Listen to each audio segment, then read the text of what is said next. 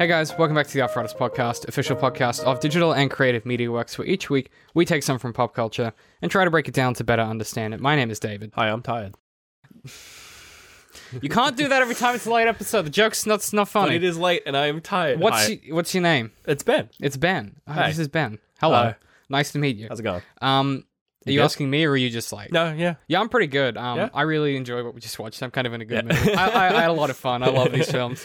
Um, uh, this week we're just kind of talking about stuff that we like. Um, we we stopped punishing ourselves for a while, and we're not doing things that have like this like super complex meaning that we have to unpack and gives us a migraine. We're just talking about fun stuff that we that we like. That we like. And It's this still overthinking it, but like, you know, it's is what we do. but the yeah, it's what we do. But with you know the stuff we're covering doesn't need that, but gonna do it anyway. Um, this week, uh, actually, well, it came out today. I think it comes out tomorrow everywhere else Got that. world. So got that early. got that freshness. Actually, this is gonna be a fresh month because we had Endgame last Yeah. month, and then we've we uh It's gonna be a month of exclusive exclusive looks. live early exclusive. I've noticed that everything we've covered this month has the has the word noir in its genre description, which is an interesting trend. Um, this week because this week we're talking about the genius of John Wick Chapter Three, Parabellum. Parablium. Parablium. Fuck, I had a good time. yeah? We when we talked about John Wick 2, the overwhelming feeling that I have about these films is you watch it, it's like watching a train wreck. You watch it and you're like you don't like you can't look away from what's all But it's going like a, on. it's like a really good train. Wreck. It's a really cool looking train wreck. It's like a cool train wrecking in a cool way. Yeah, I, I, I And like God, I- no one no everyone dies. everyone dies. I love these films so It's much. just a clean it's just oh, everybody's dead. Yeah, it's kind of it's kind of interesting who doesn't die in this one, but um, Right. yeah, we'll kind of I think we'll touch we'll probably touch on that because there's something there's something to the element of plot armor in this world that doesn't feel like plot armor. And then there's literal armor. then there's literal armor which doesn't save you from guns. well, it saves you from guns, but not from It's John Wick. Yeah, it's a bit it's it's all a bit interesting. Yeah. Um. If you didn't, I mean, obviously, you know, it's it's a neo noir action thriller, and it is the third one. I thought it was going to be the final chapter, but it seems like the, Same, but they're just. I guess they realize they've got something that prints money. it's a simple formula, and it seems to work. Yeah, like this is. I don't know. They they're they're doing like the Bourne format where it's just like it keeps going, and it's not like They're just going to keep going until it's bad. well, well they haven't they haven't run out of space to move the stakes because like you know I felt like they ran out of space at the end of the first film. Mhm. And then they kept going, and then the end of the second film, you're like, "There's no like, like yeah, they're gonna do one more, but like, there's no way there's gonna be another one after that because it's literally like he's excommunicado. It's a big deal." Then they But raise the stakes again. yeah, in this film, they're like, no, we can just keep going. It's fine. It's kind of impressive that they can do that with their world building. Um. and make it like logical and make like, it feel like it makes sense. Yeah. It's it's a, it's a curious one. Um. Let's before we get to the summary. Yeah. What did you think? Did you have a? Did you really enjoy? Oh yeah, I really enjoyed it. Yeah. it's just. I I mean, I don't think it's as good as the first one. Is it just that the first one was so? the first fresh? one was just so fresh Yeah. and just like so new, and this one did. I mean, we're probably going to talk about it, but like the the action's just kind of different. Like the different flavor of action. Mm. Um, Whereas, that, yeah, the first two definitely had a very. The second one especially had a very consistent flavor of action. yeah, Whereas this one, I feel like they went the other direction. yeah, Um, they did more for- of a for better or for worse, I guess. But we might pick that apart when we get to it. yeah. Uh, yeah, obviously, I really had a good time. I, I don't know. It's, I, I really love how dumb and simple these these films are. yeah, they're so easy to follow. Oh, it's so easy to follow. I love it. But I love the little tidbits of world building. Ah, so good.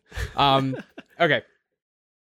After the events of Chapter 2, John Wick is excommunicado, pursued through New York by every single living assassin. Wick returns to the Belarus where he grew up, calls in his ticket, and journeys to Casablanca to meet up with Sophia, a fellow assassin who owes John a marker. Meanwhile, the Adjudicator, a member of the High Council, threatens the Bowery King and Winston, requesting they both step down uh, for their hand in helping John Wick. She also visits the Belarus and takes a pound of flesh. With Sophia's assistance, John seeks advice from the Elder, the man who sits above the high table. John ventures into the desert and wakes in the Elder's presence. John promises to kill Winston in return for his reinstatement to the high table and to remove his status as excommunicado. The adjudicator slices the Bowery King to ribbons, having him pay for each bullet he gave John with a cut. Seven bullets, seven cuts. Back in New York, John fights his way to Winston. Winston and John agree that they have no interest in returning to the High Table and decide instead to go to war. The Continental is deconsecrated. With the concierge's help, John fights off the High Table's forces, killing literally everyone. Finally, the adjudicator agrees to parley, realizing she's been beaten, and reinstates Winston and the Continental. Winston then immediately shoots John off the roof of the Continental. John survives, of course, and wakes up in the presence of the Bowery King, and seemingly together, they might take on even the High Table. Credits. Yeah, there's not a lot that happens in this I film. know, and I love it. I love how simple it is. I just there's so much about this that I just can't get enough of. Um, that there's an elegance in how simple these the plots of these are, but there's a there's a balancing point with that. So because the story is so simple, they can get away with so much world building Right. and seeming like what in another story would be like exposition or whatever. But because they inform such simple actions, it never feels like they're overloading you. Yeah, there's and even when a when a character is just kind of blatantly like dumping exposition, like at, in the uh when they're in when they're in Casablanca and they're talking to some guy, he just starts sort of like going on about the world and it's like yeah in one hand it's like uh, he's just dumping exposition but it it kind of just fits the way that everyone like talks in this It's very theatrical. Like it Yeah. has that style to it. There's something of like the the Greek theater to the whole thing. Where Yeah. I mean, even we talked about it last time, but the the fact that John Wick says so little is always so interesting because you always expect him to like stop and say some cool one liner, and he just never does.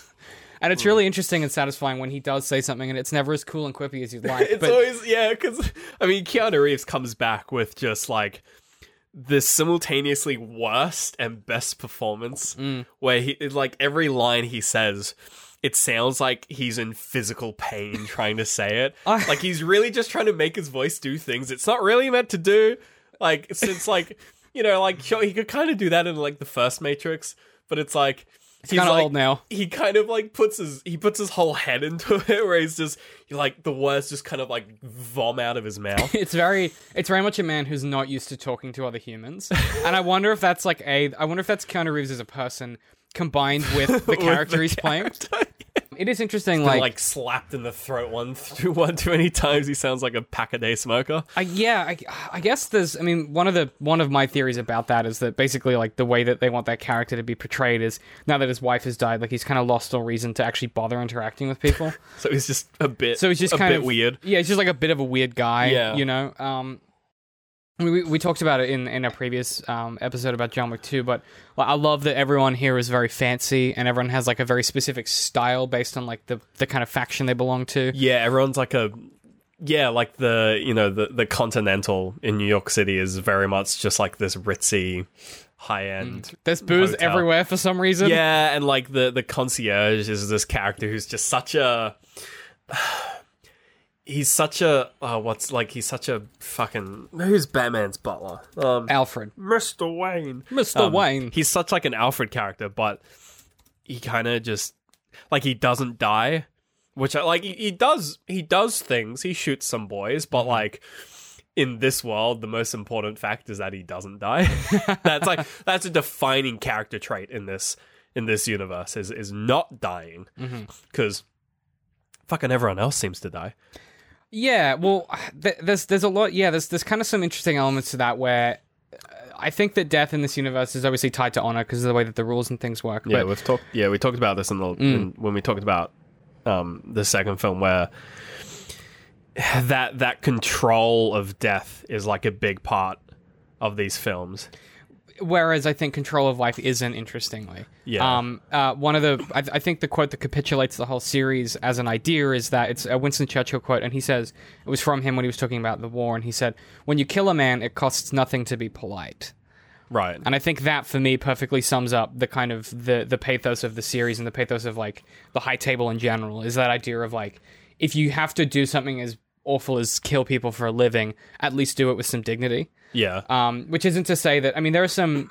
I think the best, you know, maybe segueing a little bit into the fights because I think they relate to that kind of.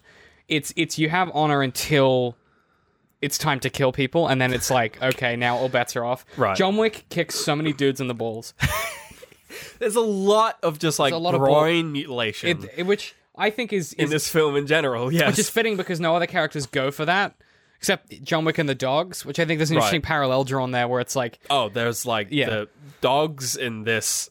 There's a lot of um.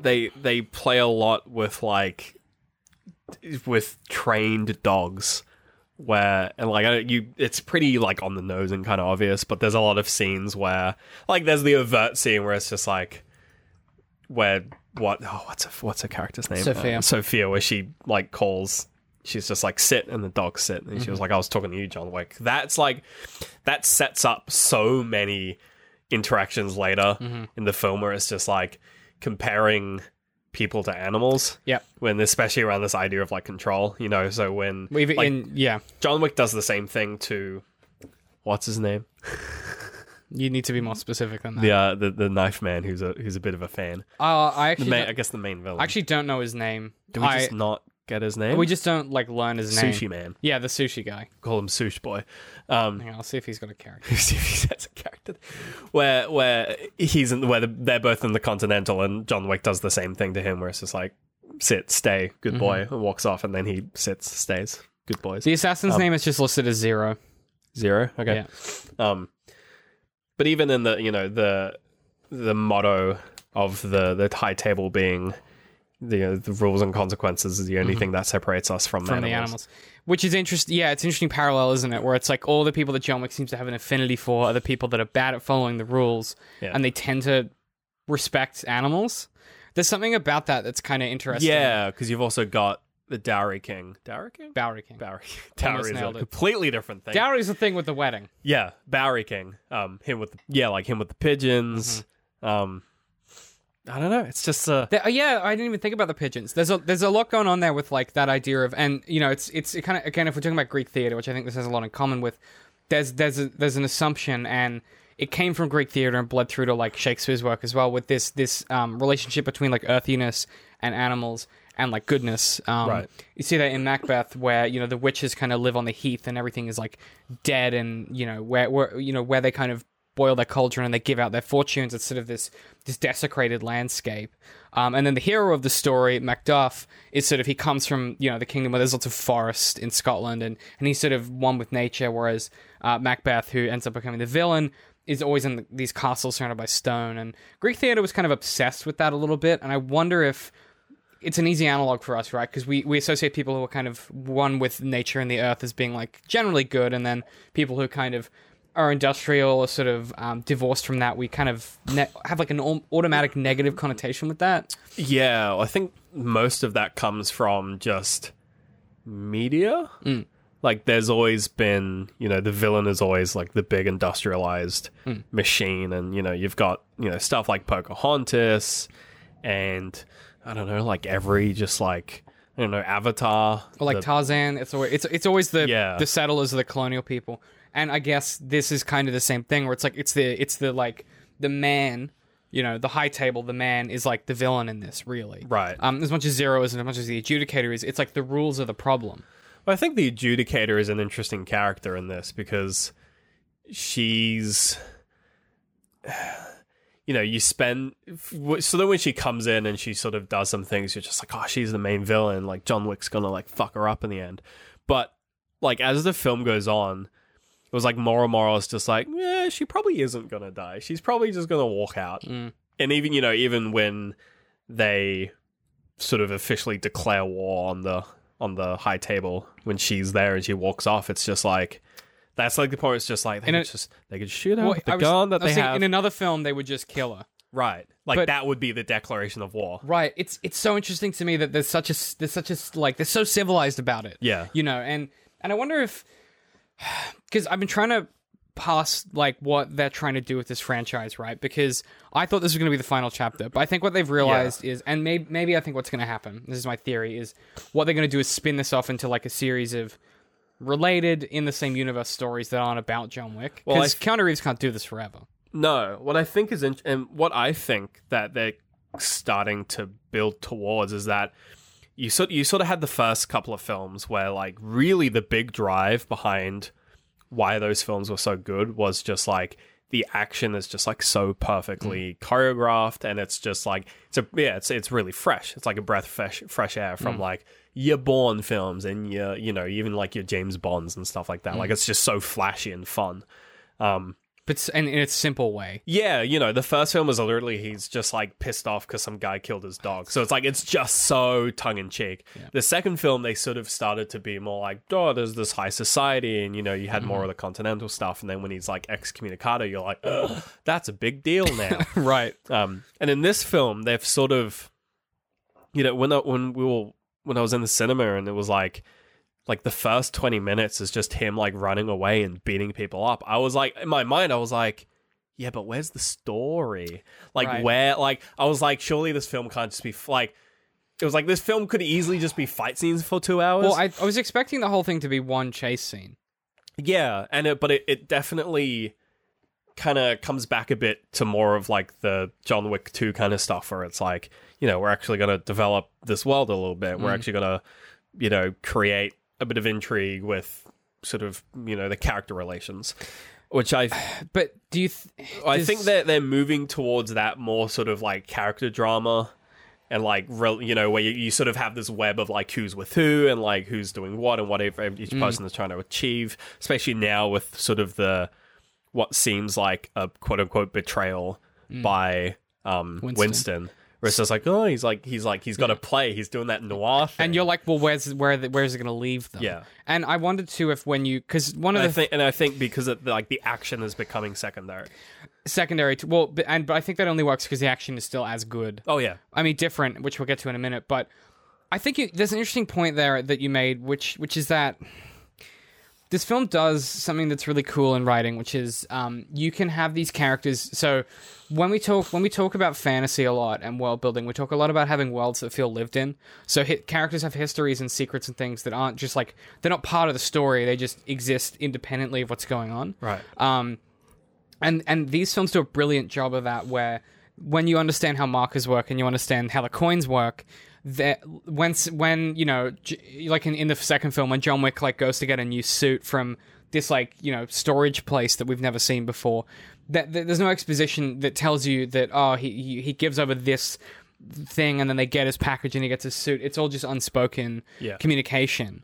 Um, and with the library, it's unclear whether or not that's part of the assassin network or if he just he stashed just that hides book it in that book because yeah. it's not a real fairy tale, presumably, or it's so obscure that no one would Yeah, look no for will it. look for it yeah Um, and it's unclear if like that's part of that world or not. But I think that's what really works about the world building they do is that it feels just obscure enough and just obtuse enough that you're interested in the outcome of the information you learn, not just the information. And I think that's a really hard thing to do with exposition because you you can imagine in a much worse film or like a much less focused film that same scene happens, but he'll he he goes to like um, instead of going to the library to grab his belongings or whatever.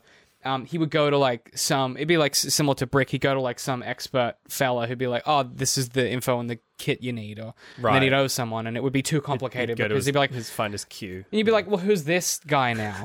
and because, like, it's so focused in that way where it's like they know when they need a character involved. Like, Sophia's a brilliant addition because she feels like an extension of John's beliefs, but in a different setting. right Um, and they, all- I think that relies on a, yeah, clever exposition, but also b, when you get exposition, it pays off in the actual story too. So what I fucking, what I love about these films, and we talked about it in chapter two, but is they'll kind of mention something about John Wick where like there's an implication that he's done something.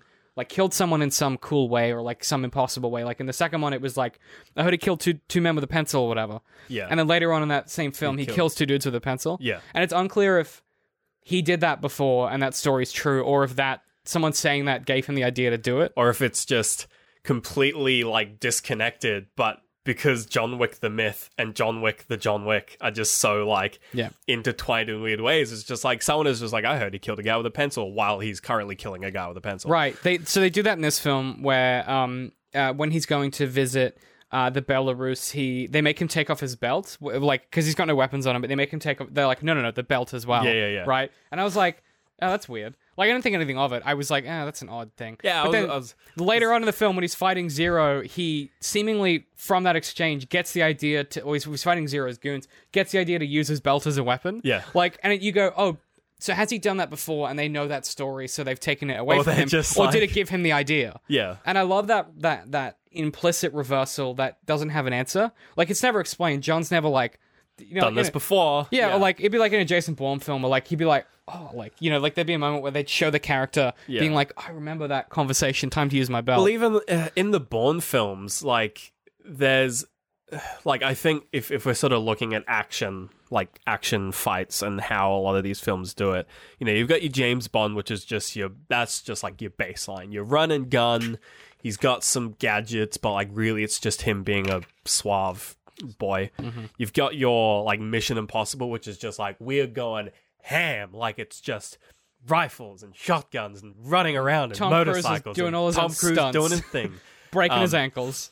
But then you've got like the Bourne films, which is like it's messy, it's it's rough, it's like improvised. You know, like he'll kill a man with a like he'll kill a man with a pencil, but like it's not. It's just because the pencil was 'Cause it's there. It's not because he's such a badass that he can kill a guy with a pencil. It's no. like It's, just he's like got no other pencil options. He's got no other options. Literally any. I, he kills a guy with a chair leg in the first film, Yeah. and it's one of the hardest things in cinema to yeah. watch. Like, but it's but with this, it's it's it's like not improvised and it's not sort of standard. It's in that weird stylistic. And again, like with the with the first two films, it's very you can you can see the style because it's using guns. Mm-hmm. And with voice we we know how gunfights go. It's pew pew pew get behind cover right, pew pew and pew, they kind of like, change that up. they were just like, no, we're gonna do like a gun fight scene like it's like a Marvel fisticuff what scene. what did they like? It's like gung fu or something. Oh, gun kata. Gun Kata, Yeah, so yeah. like gun kata is this jokey term. It came from some like really trashy film that was trying to rip off. It had Christian Bale. Um, that was trying to rip off the Matrix. It was like 2002. It was called like uh, something, but where like Christian Bale's character is like they'll just be like deploy him, and he'll like slide into a room with like all the lights off, and then he's just like pew pew pew pew pew. Like that's what Gun Kata is, Uh-huh. and this is like the evolution, like the the modernized Gun Kata. Mm-hmm. But in this film, there's not a lot of that. There ain't a lot of it. It's a lot of knife fights. There's a lot of knife fights. Look, my theory is that they had. so, in terms of like the way this film was made, there's. You can see it in the film. There's like one group of about six to seven, eight guys who are just all of the all of the bad guys in them. Like if like every guy on the motorcycle when they have the knives, like at the start of the film where he's just being chased down by like generic Asian guys. Um, all of Sushi Man's zeros, all of his students. Um, even like when they're in Casablanca, even those guys, it's the same guys. They're just wearing head masks, so you can't see them, but you can see the eyes, and the eyes give it away. Um, because you can kind of figure it out. I'm not being racist, I swear. Um, there's there was one guy who was just like, that's the same guy from like an early scene. I was just like, oh, it's the same guy. yeah, they had like the one. but they clearly had this this crew of like stuntmen who were like insanely talented, Yeah. and they were like knife fighting Every scene, every scene. and I, I guess that works well when you have someone like the main, like because Keanu Reeves does a lot of his own stuff in these. oh yeah, he does all of Um, that stuff. It's yeah, like Except it's, for there's like one scene where he's riding a motorcycle, where it's not him. it's clearly not him, but But like, he'll do he'll do his fight scenes. He just won't do fight scenes on a motorcycle. he's, he's Tom Cruise in it for sure. he is a little bit. There's definitely an element to that utilization of those same people that g- I think it, it works really well because it means that by the end of the film you have a really clear idea of John Wick's abilities when it comes to fighting those kinds of combatants so that when you have that fight with Zero yeah. you understand implicitly that John can't rely on uh, he can't rely on like blah blah.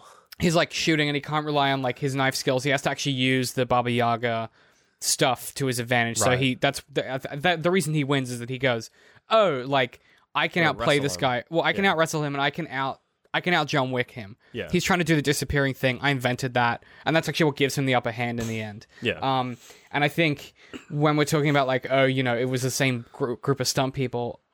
From an audience perspective, it meant that when that fight happened, I knew that he would need to do something different. right. Which, whereas in the other ones, it definitely felt like when you get to the end fight, it's like we just need to shoot someone. and the question at the end of the second one is, will he do it in the Continental? Like Um, yeah, because there's no tradition. Well, there's no like traditional gun fight scene in this film. Like the only like big set piece gunfights are the one with Sophia. Sophia, which is like mostly about her and the dogs.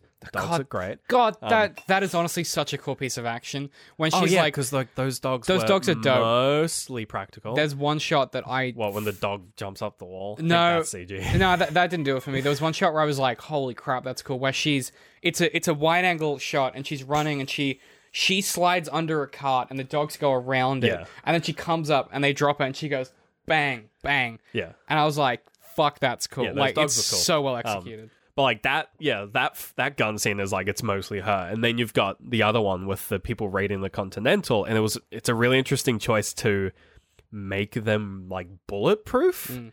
because like in my brain I was just like, this is just a video game, like it did seem like a boss level, yeah, like the level where before the just, final like boss. suddenly you know it's it's just oh it's just another fight scene, but all the enemies are bulletproof, and you have to like stagger them and then do like a like a like a staggered takedown move. Like it's Yeah. literally it was like and like I don't mind. Like it, it was it was definitely more interesting. Where It was- like oh they're bulletproof. It was more engaging and it was also harder to watch because you were like, "Oh, is he gonna like?" You're like, "Oh," like the whole time I was and like, "Is he gonna?" You know. yeah, and then they whip out the shotguns and it's Oh just fucking God. disgusting. Um, there was a moment where, when the first shotgun went off, literally everyone in the cinema everyone's went, like oh. it was so funny. Oh god, like this the the violence in this film is fucking horrendous. Oh, those- like those- the first the, the knife fights knife fight at the oh. very start When he where they just that guy keep- with knives? They just keep throwing knives. There's about twenty knives thrown in that one scene, and one dude just cops about ten of them. It's, an like inter- it's it's an interesting rendering of that too because it's not like in an, any other like if it was just like a James Bond film or whatever. It'd be like one knife. It'd be one knife would kill like you. a cool, it'd be like loaded, like shown on it, Yeah. and then and the funny thing is, is that like there's a bunch of knives that get thrown by the bad guys that just completely don't work. yeah, well, like, same they with just John. bounce off it. Where, and it's like because that's that's how knives work. If you just don't, like, you just keep because it's hard. You trying. gotta. It's like a. It's it's Throwing knives is not easy. Yeah. also like it's not a guaranteed kill and uh, Yeah. that's kind of cool same with like gunshots and stuff but that's kind of why i like that fight scene with the you know when they're wearing the bulletproof armor or whatever right. um because seemingly what they realize is like there's no amount of technology that can save you from john wick like th- like Right. you could blow up the building and he probably like they blow up his house in the second one and he's fine He's fine. like there you can't he, gets- you can't he, kill like, him it- His the shot of him falling off the building. Ah. Not as impactful as the time they did it in John Wick uh, Oh, when he just- 2, when he just falls and just lands immediately. And I think in this think one, that because it's a wide angle and they show him bouncing on things on the way down, it's kind of like this is it feels a bit more like a movie yeah, like you, it, it's it's hard to explain because it's you know when you see someone, it's like watching a like a Jackie Chan film. Mm-hmm. Well, like when Jackie Chan, Jackie Chan, yeah, Jackie Chan, when he does his like crazy stunts where he'll like jump off buildings and like slide down rails and like break every bone in his body, Mm-hmm. he'll sort of do it in steps. He'll go like bit by bit by bit because Mm-hmm. that's how he fucking stayed alive while breaking every bone in his body. Um, so like yeah, he's not him- a healthy man these days no. So seeing him like you know do that bounce, I was just like, that looks like it hurts, and he might be dead, but like he's clearly not because he's just- John Wick. But like in the John Wick two, it is just like, thud. You're just like, what the fuck? I I think that works because you see it. The, one of the things that these films do that they capture well is the the slowness with which real pain exerts itself. Right. So usually, like in that scene, for instance, he hits the ground, and then he like, and he's immediately moving, but he's he very very slowly rolls over.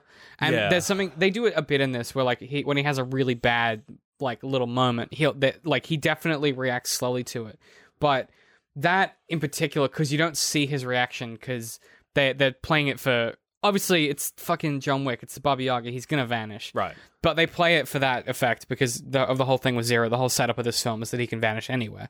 Um so it works brilliantly as a bit of exposition payoff but because we don't see him react it doesn't feel like it has that same impact. Because normally in another film you know they'd fall and then there's a cutaway and then they you know they have to get up and fight immediately. But in this it's like when that kind of thing happens, like you know, when he when he falls through this, when he knocks the guy, the goons, Zero's goons through the glass floor, and they all land, Yeah. and he just lies there for a minute, being like "fuck me," and then he slowly gets up. Yeah. That's kind of what I thought would have been cool. It's just give us that breathing time to see how hurt he is, Right. and that he still keeps going. yeah.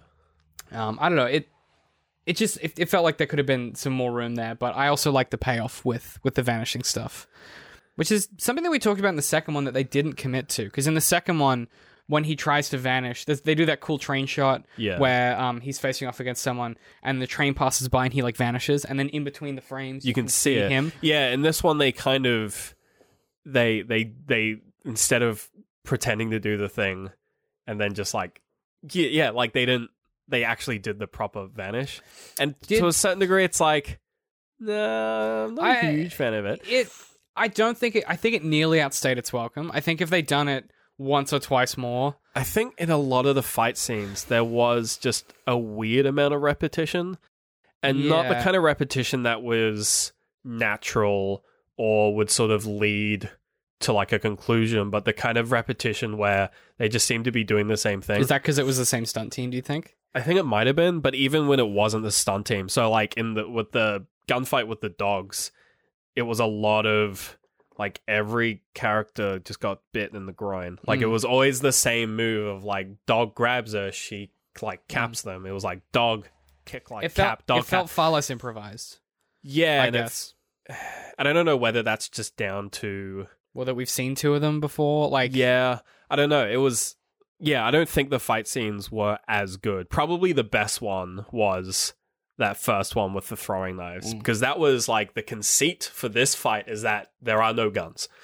They're just in a room filled with knives. just so many. and it's just like go, like just go have fun. Like the, it's the all of the John Wick films have that element of just like all right, here's the setup, here's what John Wick is, here's like here's what the bad guys are. Like all right, go have fun. Which is why I think that the fight in the Continental is really interesting because it's like interesting setup. Where's Mhm. like these bulletproof characters.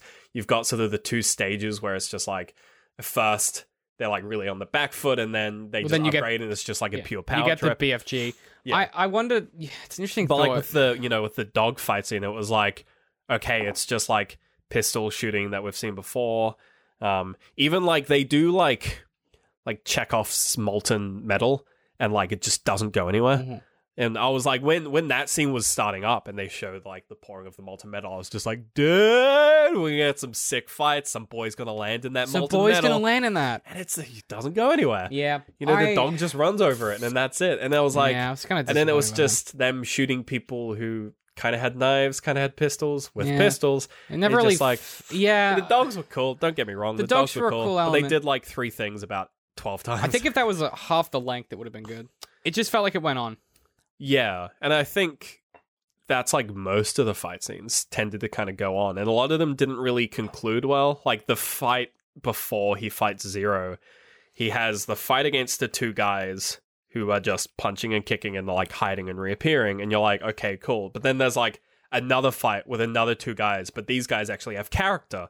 And they actually developed a little bit, where it's just like, oh, we think you're really cool, so we're, not, we're gonna like why- help you up Why wasn't stuff. that just one? Why wasn't it? It should have been just those two, And spent just more the two time with them. guys. Yeah, who are like, we think you're really cool, and at the payoff being, I'm not going to kill you because like that's kind of cool. You're like, I like that because they're like kind of cool characters Also, it, by sh- the end of it. it shows that like he's not like everyone else. yeah, yeah. I think But then I want I wonder if because thinking about like that zero fight, what I like about the setup of that room and what I really enjoyed is that it was I, I enjoyed the combination of the samurai swords plus the the bulletproof glass that they couldn't cut through. well, it's That made for some really cool shots where yeah, and I think from a cinematography perspective in that fight scene, I thought that was the most dynamic element and I was like, why wasn't that the whole thing? but even like you know he there's weird stuff where they they sort of they keep teasing these weird setups where like you know the knife like when he's fighting with the knives there's a lot of shots of like the knives really like scraping the shit out of the windows so it's like all right these knives are pretty sharp. And then there's like that shot where the way it's shown is like there behind these panes of glass and they keep banging against the glass and it's like like John Wick bangs into it and then Zero bangs into it and then John bangs into it and you're like who's going to fall through it? And it's like when one of them does fall through it it's like it just doesn't really go anywhere. And you're like okay what was the point of that setup then? Like there's I felt like that there's with all these all ideas the where it's just like the knife does this to the glass and you're like cool. And then it's like all right moving on. Uh we're gonna bang against this glass. It's gonna be rickety. You're like oh what's gonna happen. It's Mm. just like they just kind of go through the glass. Like there was It's, yeah, it felt like at some point John should have gone through a glass cabinet, and that should have been it. Like I was waiting for that moment where, like, it, like yeah, he can get knocked through any piece of glass, but this glass is going to be a problem for him. Yeah, and I was like, I was almost predicting the end of the fight to be like uh Zero getting thrown out the window, like through the glass. Like I was like, it's gonna like there's so much glass going on here. John Wick's been thrown through so many fucking glass cabinets. Like glass is gonna play a major part in this final Or fight. It's maybe, like, like- no, it's just like he's got weird gloves that can stop blades, and then he gets stabbed through the I chest. just, it, I was like, yeah, it, it did feel a bit And- like, and I, I know that not everything in a fight scene has to be a Chekhov's gun, but when you spend that much time with the glass, Spend that much time with the glass. at least have John Wick stab him in the throat with glass or something. Give me, Right. give me something. I, you know what I mean? And I think with the first two films, because it was just guns and there was no one that was bulletproof, they were able to the kind of setups that they had, like I don't know. And th- this they they did the cool thing in this film where they were both underwater, and I was like, they better fucking do it. That was a cool shot. Yeah, because I was just, I was like, I was sitting there, I was just like, oh, they're underwater. They're probably going to do the thing with the fact that bullets don't go very far mm-hmm. underwater. And of course, the guy's like, and his bullets are like, boom, boom, boom, boom. And it's like, that. that's what bullets look like when they mm. go through water. You know, there's like a Mythbusters episode of that. Mm. Bullets just, woof, like they go nowhere. Um, if you get close enough, sure. Mm. But that was interesting. And then it's like, all right, we're just going to continue. It's Yeah. like he gets out of the bath. And you're like, there was a s- like there's a scene in John Wick 2 where like they're in the bath for a good 10 minutes like duking it out in the bath he's half naked it's like a big deal and It's it's really like good. that kind of thing where it's in this film they seem almost just and this is mainly with the fight scenes like mm-hmm. this, is, this is mainly with the fight scenes where they seem to just be like jumping between different things and there's no like main conceit with any of them like except for like the dog one where they're dogs Mm. i guess the knife one where they're knives and the bulletproof guys Yeah, but even like I, I see what you're saying. Even like tying them together, like in the previous ones, I felt like each film had its own conceit for how those action beats were going to play out. Which I don't hate that this one didn't because it was more focused on like the character work. But it does feel like if they're going to do this and have it work moving forward, it needs to be that each film they pick a conceit and then keep like evolving that conceit. yeah Um, like i don't think this film had any standout fights like the first two I just thought it would have been for me. It was probably that knife fight at the start and yeah elements of the dog fight. Um, But I think the knife fight at the start was just like more impactful, mainly because it was just like it was just like welcome back. this is John Wick. it went pretty is- hard though, yeah, even like- for a John Wick fight. Uh I don't know. It, it for does me, it did. like, but it's it's. I think all of the John Wick fights, if you go to them from you know we like the last film we watched was Endgame. Mm. You know, like going from Avengers Yeah, Endgame lot, to this, it? like it's it is a yeah, we watched up. the nice, the nice guys last week. Like, Yeah. yeah. I think you're right. I think I it's just- just like we forgot how violent these films so are. and, I, and I love it. Um, yeah, it- they they definitely are more interested in the thematic stuff and the characters now, and interested in developing the philosophy of this universe. yeah, and- which I'm fine with. yeah, it's fine. like if it's very telling that they're they're actually they they've commissioned so they're they're releasing a video game for the John Wick series. Mm-hmm. Um, it's like same universe, not following like a movie tie-in or anything, but it's like video game, the John Wick uh series. It's Mm-hmm. so uh, take a wild guess what genre the game is. Um, just like real quick, just like what's your first thought? John Wick video game. What is it? Uh, Just like. I what- assume like a cool shooter. Yeah, no, not at all. It's a strategy. Is it a game. mobile game? No, it's a strategy game. What? It's a strategy game made by the guys that did Thomas Was Alone, which is a narrative driven puzzle game. They like Mm. they're just like, yeah, John Wick isn't an action series. Interesting. So we're not gonna make an action game. It's guess- a strategy game. I guess. I guess it's that's. And it's like kinda- not only does like the combat, you can sort of see where like the strategy side in the fight scenes come from, but also just like the interaction he has with all the characters. Mm. like everyone was just like, when do I use this game chess. coin? When do I use the mark? Right, When well, do I do the thing? because it's a neo noir. what choice do I make? It's a neo noir thriller. Like Yeah. it's noir story, with and really good action. It's really good action. And I, I- man, I had a great time in this. And every time I watch one of these, it just makes me think more about action films as a vehicle that, like, because this is you could just watch this and like turn your brain off if you want. Oh god, absolutely. But even Maybe when watch I, like the first one though, because that one that's like the real turn your brain. but even off. when I turn my brain off when I watch these, I come out of them being like, oh, but all of this stuff. Because like, I was, I was watching it being like, yes, like I just like zoned out. I was like, uh, I was a zombie the whole time, right?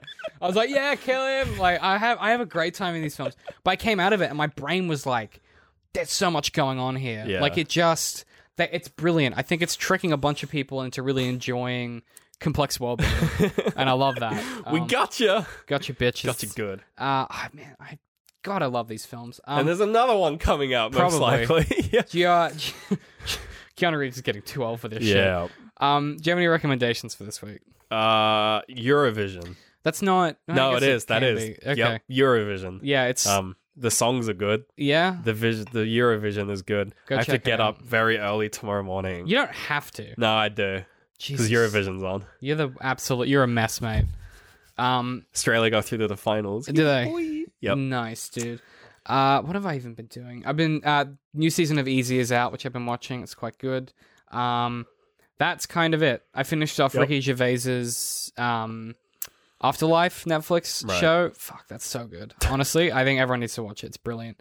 Um, it's very funny, but it's also just got a lot going on, like thematically, and the the way that it explores like mental health. Um, is fucking fascinating. So check that. Pat, you just get the crap out of me. Noises. Um, otherwise, where can people find us? Facebook, At DCMWorks Social. YouTube, YouTube.com slash DCMWorks. Twitter, At DCM underscore works. Patreon. Patreon.com slash DCMWorks. We're adding some new tiers soon uh, with the release of a new video we've got coming up. I don't know when it'll be out, maybe in like a month um, when I've kind of Oh. finished on it. Uh, so I, for one, know what these tiers are. keep an eye out for that. TBC on that one. Um, the patrons are going to get an early access look at that video Oh, and the new tiers. Um, but suffice it to say that uh, you get a bunch of behind the scenes content. You get access to like over 60 plus um, hours of Very additional content. the. There's some stuff that's very behind the scenes. There's some stuff that's like, uh, you know, a bit more interesting. Yikes. Uh, and you, you get some. Um, you also get access to some discounts for some of our stores for my book. Um, and also, you get access to the post show, which is an extra 20 minutes of this program. Uh, we're not doing one this week because it's late as heck. fucking tired. Uh, but I recommend checking out last week's, where we sort of picked apart um, Tuca and Bertie, because we're not really going to do an episode on it, I don't no, because I don't think we're qualified. But if you enjoy Having our. an X and a Y chromosome. Yeah, but if you enjoy our Bojack chats, I X and a highly Y. recommend. I don't know, man. I don't Who know we're not. I think I don't have, right. I'm not a geneticist, dog. Um, yeah, go check that out. Our uh, subscriptions start at three dollars a month. Get access to everything with three dollars, uh, and we view it more of as a subscription to get additional content rather than a donation. So you can go check that out. Um, otherwise, if you want to follow us individually, I'm at DCM Hate Pie. I'm Alador Citrus. I'll see you guys next week.